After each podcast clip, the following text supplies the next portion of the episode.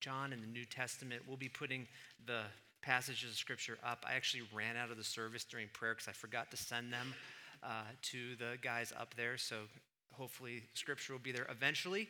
So we've been making our way through the Bible, uh, telling the story of the Bible Genesis 1 and 2. God creates the universe and He calls it good. He enjoys it. He then creates man and woman and he calls them very good. He then rests. And then, sometime after that, we don't really know how long, man and woman decide, you know what, we know what's best for us. And so they take things into their own hands and they declare, we know what is good and evil. And because of that, sin enters the world, brokenness enters the world. And then God goes looking for them. He goes looking for them, not because he's lost them. He's not like, oh, I created the universe, but I can't find Adam. He knows where he is. And he said, Adam, where are you? And they end up dropping promises on Adam and Eve and curses. And one of the promises is, You will have a seed, a child, and this child will crush the head of the serpent, which you should have done, Adam, and that serpent will strike at your heel. Years later, a man named Abram is chosen by God, and God makes promises to him, unilateral promises to him, and swears on himself that even if Abram, who becomes Abraham, doesn't fulfill his covenant with God, God will take on the curses himself. And so, for hundreds of years now, the people of God grow in, in Egypt, and up out comes Moses. And Moses comes and rescues, redeems. Well, Moses doesn't do it, but he's the means by which this happens. And they come out, they go in the wilderness, they're given a law, they're given a way to relate to God on a national level, they're taught a way to deal with sin so they can interact with one another. And so a law is created, and eventually they, they get into the land that is promised to Abraham. And then a king comes. In about 1000 BC, God creates uh, or gives a promise that there will be a dynasty forever in the line of David. And yet, if you read the story, you're like within two generations, it seems to be over. And God's people are being exiled out, out of the land and taken out of the land. And they begin to ask all these prophets, Isaiah and Jeremiah and Ezekiel, where, where are the promises of God? I thought he, he promised us these things. And then into that situation. Rome comes in, takes over the, the world, and Jerusalem is occupied. And then here comes the, the baby Jesus, born in a manger, the incarnation of God. God comes to rescue his people. So we have been focusing on the story, and now we come to one of the most beloved passages in the New Testament. I heard even some mm-hmm, like the like white church amen, mm, you know, almost, almost clapping. Uh, we come to one of the most beloved passages in the New Testament. Oh, that reminds me. The prayer meeting is going to be led by the international students, which you're not going to be able to do mm, uh, type of amens. It's going to be participatory, and that's all they've told us. Uh, okay, back, back to John 3. So here comes a religious man, a good man, a seeking man under the cover of night to ask Jesus questions, and Jesus just drills him. And out of this chapter, we get the doctrine of new birth. We get the doctrine of regeneration, which you can write in the, in the side if you want. Just th- these are kind of important. And so we have all these events in history, right? Big promises, big obligations, big commitments to you're going to bless the nations, all the children of Abraham. Big promises through Moses, big promises through David. But then, how, how does this actually, uh, you know, kind of come to its point. Like, how does it affect us? That's what John 3 is. John 3 is okay, all these things keep happening.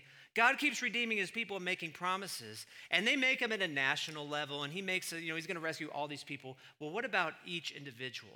That's what John 3 is about. It's about you, it's about me. Okay, let's try this. A late walk at night. Now, Nicodemus isn't your average person. Here's his bio, verse 1. Now there was a Pharisee. Oh, thank you guys. Uh, a man named Nicodemus who was a member of the Jewish ruling council. So he's a Pharisee, which means he's legit. He's, he's pretty religious. He's a teacher. So in verse 10, he's actually called Israel's teacher. He's, he has a, he's essentially PhD, top religious scholar. He's part of the Sanhedrin, so he's part of the ruling religious group. He's the best of the best. He's old, can't be part of the Sanhedrin unless you're old, and he's rich.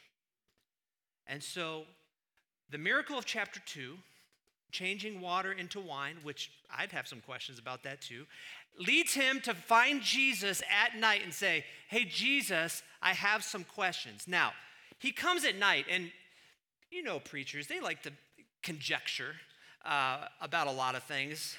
And one of the one of the things you got to ask is, okay, why is he coming at night? Why isn't this out in the open like in other places? And people have a guess. Some some guess this: he doesn't want to be seen with Jesus. And you know, you might know someone like this. Uh, they're seeking, they have questions, but they know they're asking the person they thought was crazy two weeks ago. You know what I'm talking about? I, I, i saw this a lot with Muslims. Um, Muslims had questions, but they were afraid. And they're afraid to go to the Christians and be seen with Christians. That's why you look at online services and there's like 10,000 people watching them from Iran or something. You're like, where are all these people from? Well, they're people and mullahs and all these things hiding out because they don't want to be known to be asking questions. I saw this in the, the Middle East. My friend was, had, had his church in a hotel. And there were people who it was illegal to convert and illegal to, you know, become a Christian. And they would stand outside the room pretending to be listening to music with headphones, but they were off and they were listening to the service. Is that what Nicodemus is? Oh, those are great stories, but I don't think so. John is latent with symbolism, and in his gospel, darkness is always, without fail, every single time, symbolic for spiritual darkness. For blindness, for example, John 11. There's a couple places. Here's one. Jesus answered them, Are you are there not 12 hours in the day? This is all symbolism. Anyone who walks in the daytime will not stumble, for they see by the world's light. And when a person walks in the night, they stumble and they have no light. See, that's symbolic symbolic for spiritual darkness.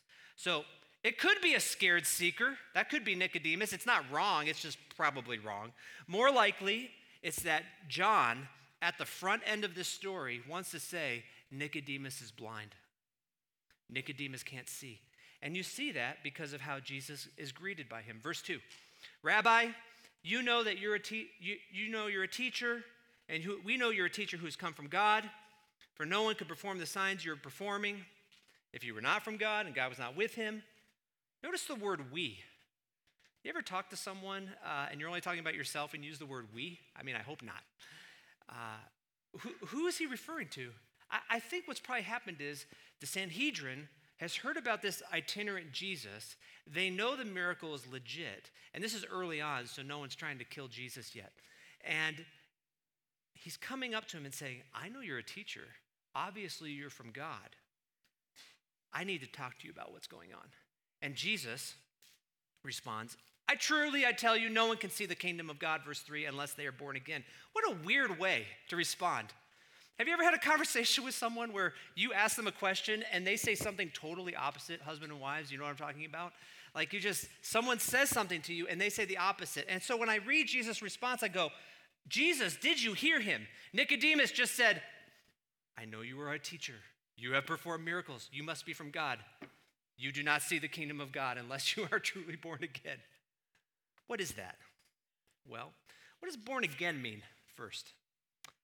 Well, in our culture, over the last 40 years, that word has meant a lot of things. And it's mostly a mocking term, right? It's uh, super who are people who are hyper uh, emotional, hyper religious, or they are Republican conservative voters, the born again class. You can count on them to vote for whoever. Or they're the people who went to like a drug rehab and they had some sort of miraculous change of life. And people say, well, that person's born again. You see it in movies sometimes. Things are born again, things are, are renewed, things are redeemed. But mostly it's a term to mock us. It reminds me of the term in Romania where the Orthodox Church began calling the Baptists the repenters. I was like, that's a great term. But for them, it was a mocking term. And so our culture has taken a word that Jesus requires of us and now mocks us with it. What's remarkable about this whole thing is that Nicodemus isn't someone out of a drug rehab. He's a religious leader. He's, he's not someone who needs moral teaching, he is the moral teacher. He's someone who follows the law of Moses. Not only does he follow the law of Moses, but he follows the laws that he places on top of the law of Moses so he doesn't break the law of Moses.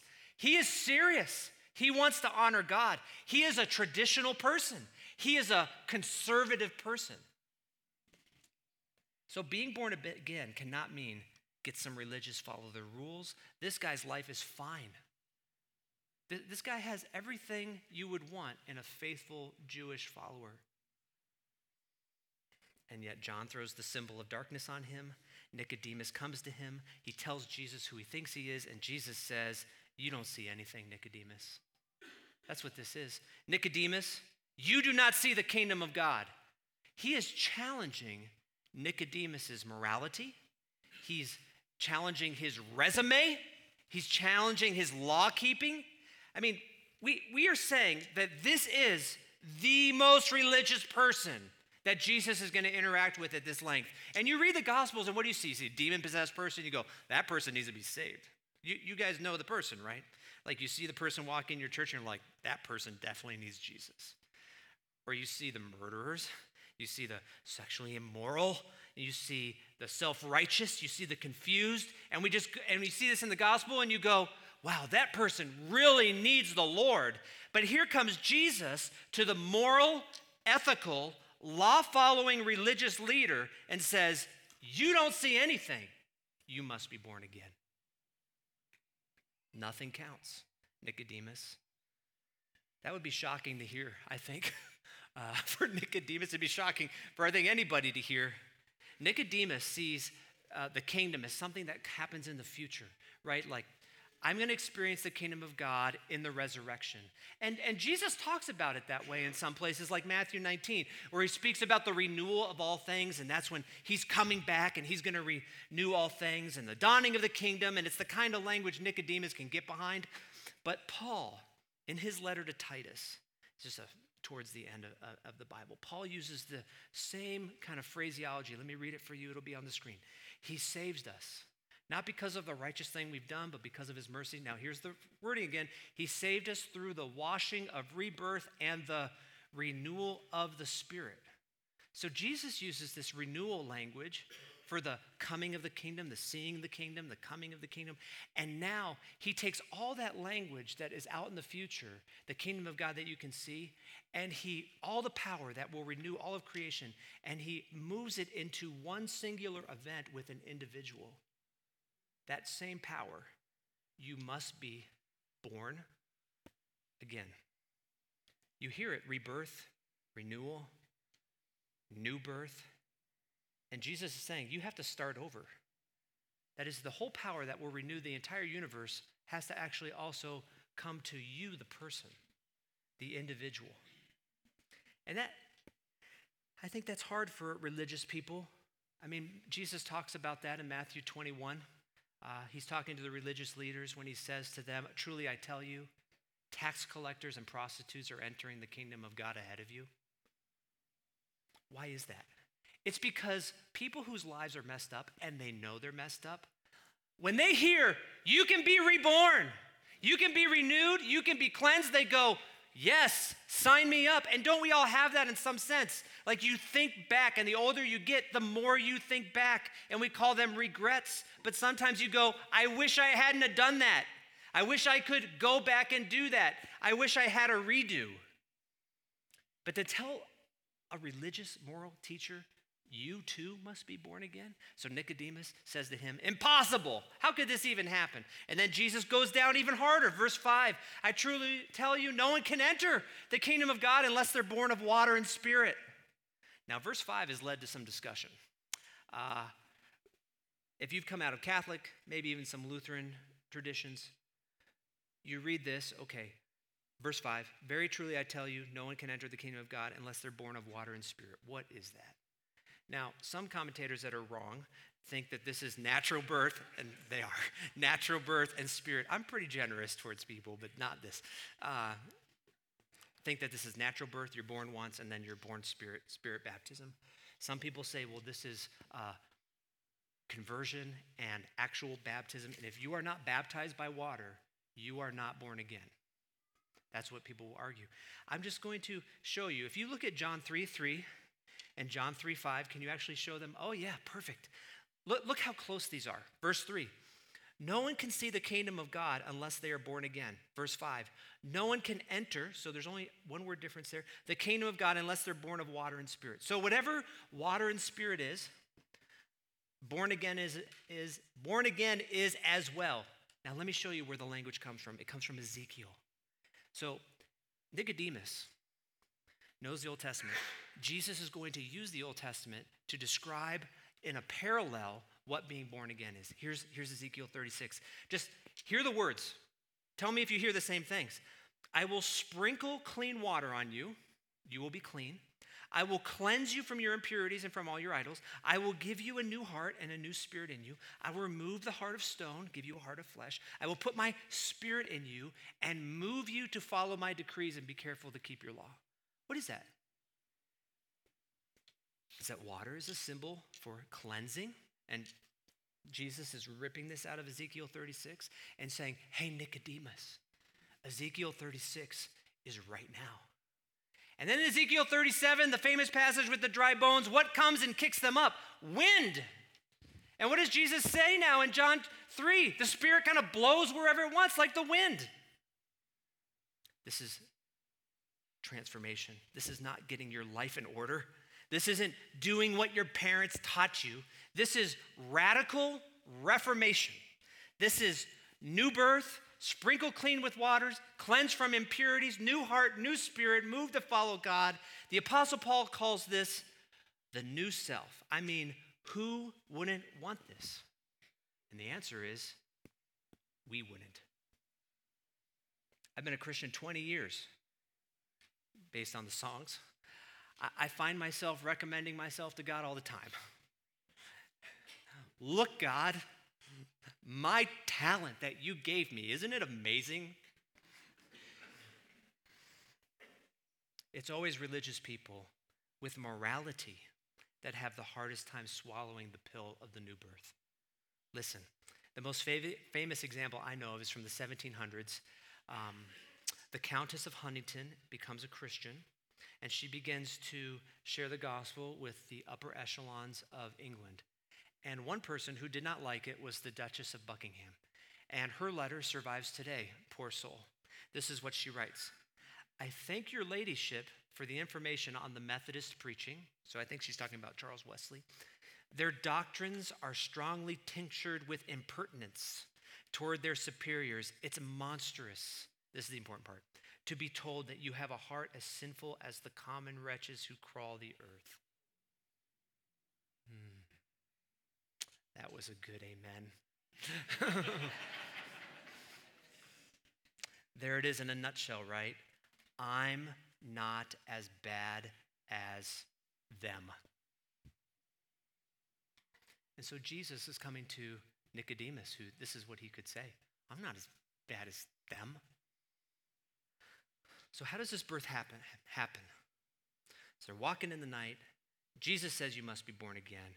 How does this happen? There's two terms here regeneration, new birth. Verse 8 The wind blows wherever it pleases. You hear its sound. You cannot tell where it comes from. So, this is Ezekiel 37 language. So it is with everyone born of the Spirit. Let me just wade into something that is deep waters in Christian theology, and you can go do this later, uh, study this later. This seems to be saying that God has to move on us first before we can respond to him. The Spirit of God acts on a person, and he does on whoever he pleases. It happens whenever he wants. That seems to be what is making sense of verse 8. I mean, I was there for the birth of my children. My children did not decide to be born. They were born. How does the new birth happen? The Spirit goes wherever it wants, and then people are born. It just makes sense to me because how many times, maybe Christians in this room, have you shared the gospel with someone one week and it's like they're staring blankly at you? Some of you might be doing that to me right now. And then the next week, you share the same thing and they go, Why haven't you told me this? What is that? Why do revivals happen and then not? And then happen and then not? Are people praying less? Maybe. And yet, look at what we must do. So, God does whatever He wants. He seems to regenerate us first, is what, is what the theological term is, and then we respond in faith. But look at verse 14. We have to do something. Just as Moses lifted up the snake of the servant, serpent, so this is how the new birth happens in the desert, so the Son of Man must be lifted up, so that everyone who believes in him will have eternal life. Okay, Jesus drops Numbers 21. Have you ever dropped Numbers 21 in an evangelistic setting? Probably not. But if, if you are do, sharing the gospel with someone who knows the Old Testament, let me drop a story on you, Nicodemus. God's people in Numbers 21, 4 through 9, you can look it up later, have sinned. God is angry and he sends venomous snakes into their midst. And the venom is supposed to represent the sin that is killing them. And so people are dying the people go to Moses and say, Moses, we've done something wrong. Yes, you have people. And so Moses goes to God, and God says, I want you to make a bronze serpent, the image of the thing that is killing my people, and put it on a pole, and anyone who looks at that pole will be saved. And now Jesus says to Nicodemus, I am the bronze serpent. Look to me.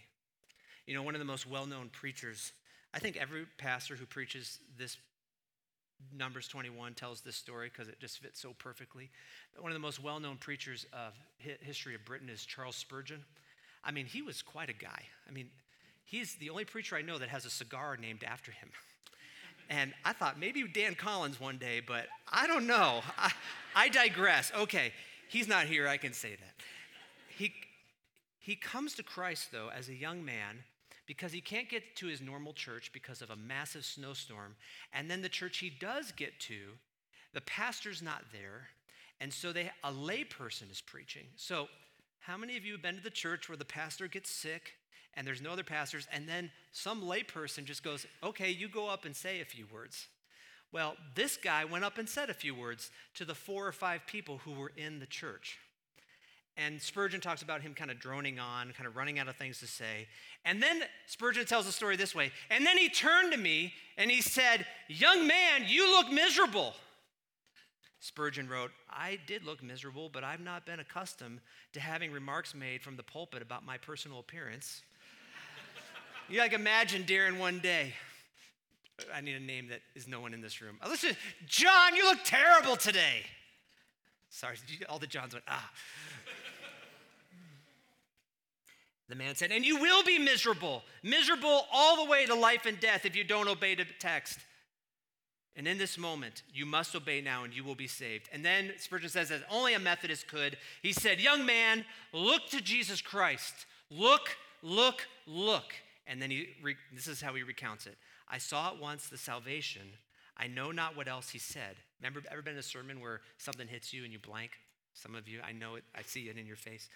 I was so possessed with this one thought like as when the serpent was lifted up, the people only looked and were healed, so it was with me. I had been waiting to do 50 things, but when I heard the word look, what a charming word it seemed to me. Do you hear that? I was trying to do 50 things. What is it? That is the person who says, I need to get my life in order first, and then I'm going to come to God second, and essentially, I'm going to control God by bringing Him the things that I've done and saying, Now do something for me. And Spurgeon says, All you have to do is look. That's the new birth. That's a lot different from trying to prove yourself to God. That's a lot different from what the Puritans called recommending yourself to God. You know what that means, right? It means that not only do you have to repent of the bad things you've done. And everyone here, you know, you've got, you may have some guilt, and you're like, I, have done some stuff, and the stuff I've done, I, I understand. And I, I, you have a sense of right and wrong, probably in some sense. But you don't have to repent of that. You have to repent of the good things you've done in order to get God's approval. It's not only the bad things, it's the good things too. Because God is commanding you to do one thing look. Look look. That's it. So, what is Nicodemus' issue on the front end? He's relating to Jesus wrong. Now, I, I, used to travel in a lot internationally, and I, I've got two or three videos of this where I would come home and my children would mug me. And they'd, Dad, Dad, Dad, Dad, you're home. Dad, Dad, it's amazing. Hugs. And Amy's like, I'm going to leave for 30 minutes. I'll be back. You know? and, and Dad, Dad, Dad.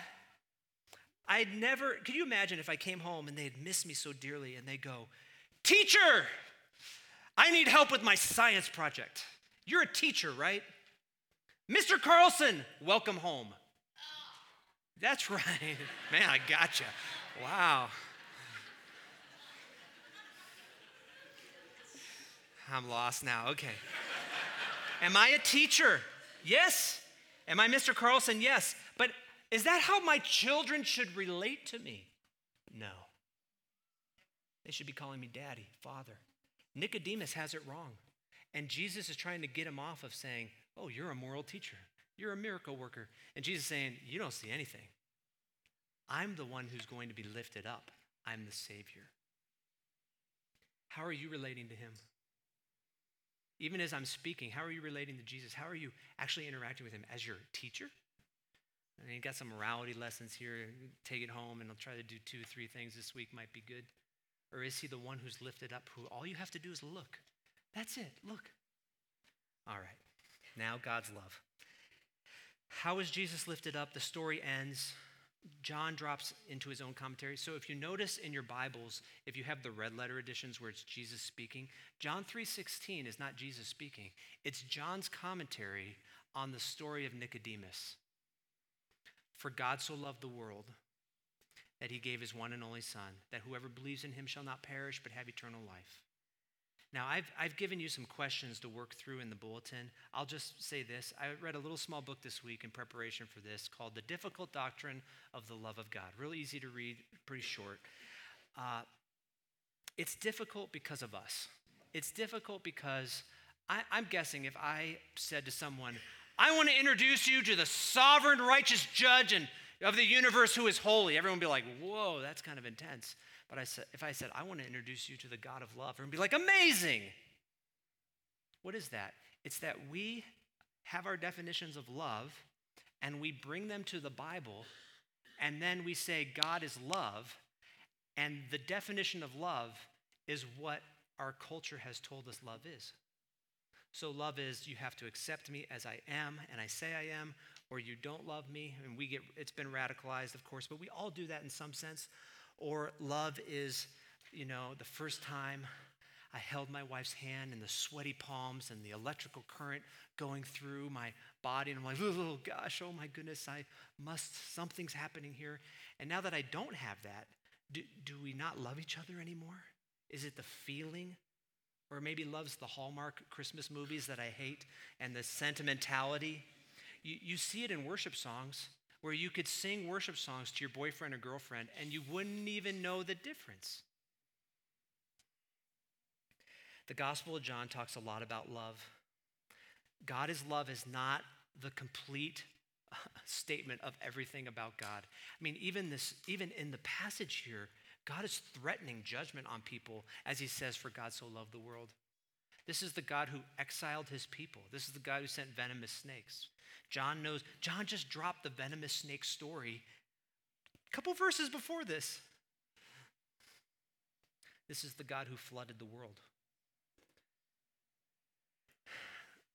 I'll just say the Gospel of John talks a lot about the love the Father has for the Son, the love the Son has for the Father. Here's one place, John 3. The Father loves the Son and has placed everything in his hands. That is, the Father and Son have this love where no sin has to be overcome.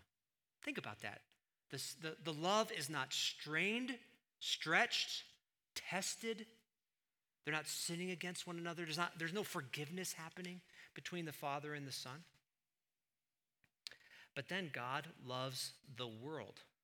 This is the only place in Scripture where it says this God loves the world. And God doesn't love the world because it's great. In fact, it's so bad. Christians are told by John in one of his letters later don't love the world. So you've got John, God so loved the world, and then you've got John later to the Christians, don't love the world. Why? Because when we love the world, we participate in it. And when God loves the world, he gives his son for them. The, everything that needs to be redeemed, everything that is broken. I mean, what does Luther say? Uh, sinners are attractive not because they're lovely, but because they're loved. That's close enough. The world is the place where everything needs redemption. And so Jesus speaks later, you know, I'm the resurrection life. I, am going to give you eternal life. And he's talking to a grieving sister, Martha. And he's not saying, hey, Martha, believe in the resurrection. He's saying, look at me. I'm the resurrection. Look at me. I am life. Look at me. I am the Son who has been given for you. For God so loved the world that he gave his Son. The Son is offered even to Nicodemus, if Nicodemus can just see him. So, question What happens now when the new birth happens? So, Jesus talking about this born again experience. What happens? Well, the person, uh, eyes awaken. They, they become awake to a new reality. They see the kingdom of God. You know, I used to hear a lot of, if you're over, let's just say 50, and you were in campus ministry, I, I know your testimony. It goes like this I grew up in church, and I never heard the gospel. And then I went to Campus Crusade for Christ or some other ministry, and I, or I went to this church and I heard the gospel and I was saved. It could be something like that. And that could be true. But what could also be true is no, they were sharing the gospel with you the whole time, and you didn't hear it. You were spiritually blind. I hear this all the time. I'm a Christian. I go to church, and then just something happened to me. I was made alive. I, it's the same preacher, same people, same messages, same Bible. One week I'm being dragged here by my boyfriend or girlfriend or spouse, or because I'm lonely and I need some friends. I'm worshiping, it's monotonous. I just kind of lip the words, and this is stupid. What am I doing this afternoon? And then all of a sudden, something happened. And, and you're just like, I don't know what it was. And last week it was dumb, and this week it's amazing. I'll just tell you personally. Uh, when I was a freshman in college, someone gave me the book, uh, Knowledge of the Holy, A.W. Tozer. I read a couple pages, like, this is the dumbest book I have ever read. Why would anyone read it? A few years later, someone said, You should read this book, Knowledge of the Holy. I start reading it. This is the greatest book I have ever read in the history of Christian books to this point. And I love the testimony of new believers, right? They, they, they don't even know what hit them. And if they, a lot of them are like me, they start inserting themselves in the story because they can't even explain exactly what happened. And we're rejoicing and we're clapping. We're saying, This is amazing. God has done it. And in the back of my mind, I'm like, They don't even know the half of it. They don't know what's even happened to them. How God has kind of found them. They're like, I found God. You're like, No, He found you. John Wesley called it a heart strangely warmed.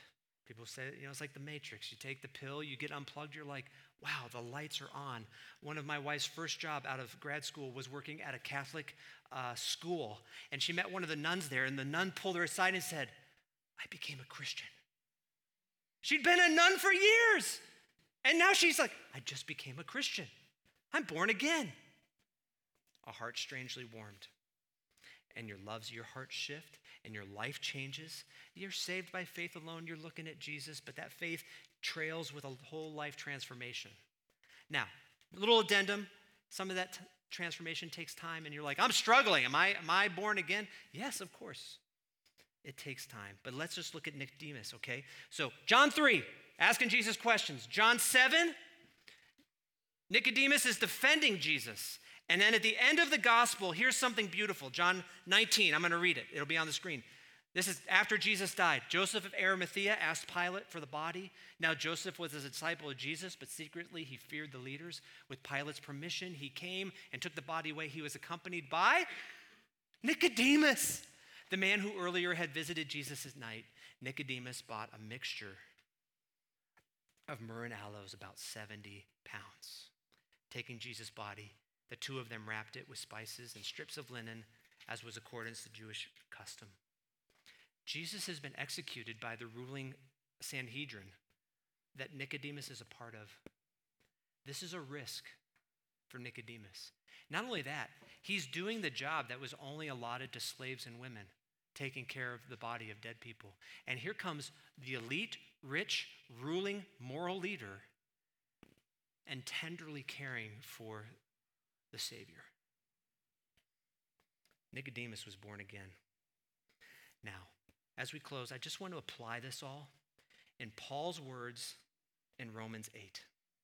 Paul writes that those who have experienced the new birth, you just leave it up there, have something that's happened to them. And as they experience life and go through things, Paul asks the question should anything separate us from this love? Now, this is not bumper sticker promises. You know, the longer I'm the pastor here, the more I know of things that go on in people's lives. And listen, the people are dying in this room, terminal illness. People will not be here in a couple months that are in this room right now. You have buried friends, you have buried spouses, you've buried parents. Some of you in this room, I see you, have chronic pain. You barely got here this morning. Some of you young moms are lonely. You are exhausted. You can barely speak sentences. Some of you are alone. Some of you wish you would die. Some of you have adult children who are seemingly worthless. And I hate churches that tell you, you know, just have enough faith to get out of that. What an awful thing. I was a pastor. First person who died when I was a pastor was a woman who asked me to come and bring healing oil because if God loved her, God would heal her. Stage four, cancer, 88 years old. And she couldn't fathom the fact that she was dying. And I remember telling her, You're, you're going to Jesus now. Go. Paul is not some theologian divorced from this. That's why in verse 38 he says, I am convinced. And if you meet people in this room who are going through stuff, they'll say, I am convinced. And here's the list that neither death nor life, that is, death is real, and that is not separating us from God's love. And that this life is real, and it can crush you, and it's not going to separate you from his love. That neither angels or demons, that is, the demonic world, is never going to separate you from the love of God. Neither present or future. What's that? That's everything that is today that crushes you that will, will not separate you from the love of God. And everything in the future that you don't know about yet, and let's be honest, we're all one phone call away from our lives completely melting and falling apart. He says, in the future, when that phone call comes, you will not be separated from the love of God. Powers, height, depth, and anything else in creation. That's, that's Paul's way of saying, and everything else. Not even you. You can't separate yourself from the love of God. In all these things, we are more than conquerors. You want the application of the new birth? It's Romans 8.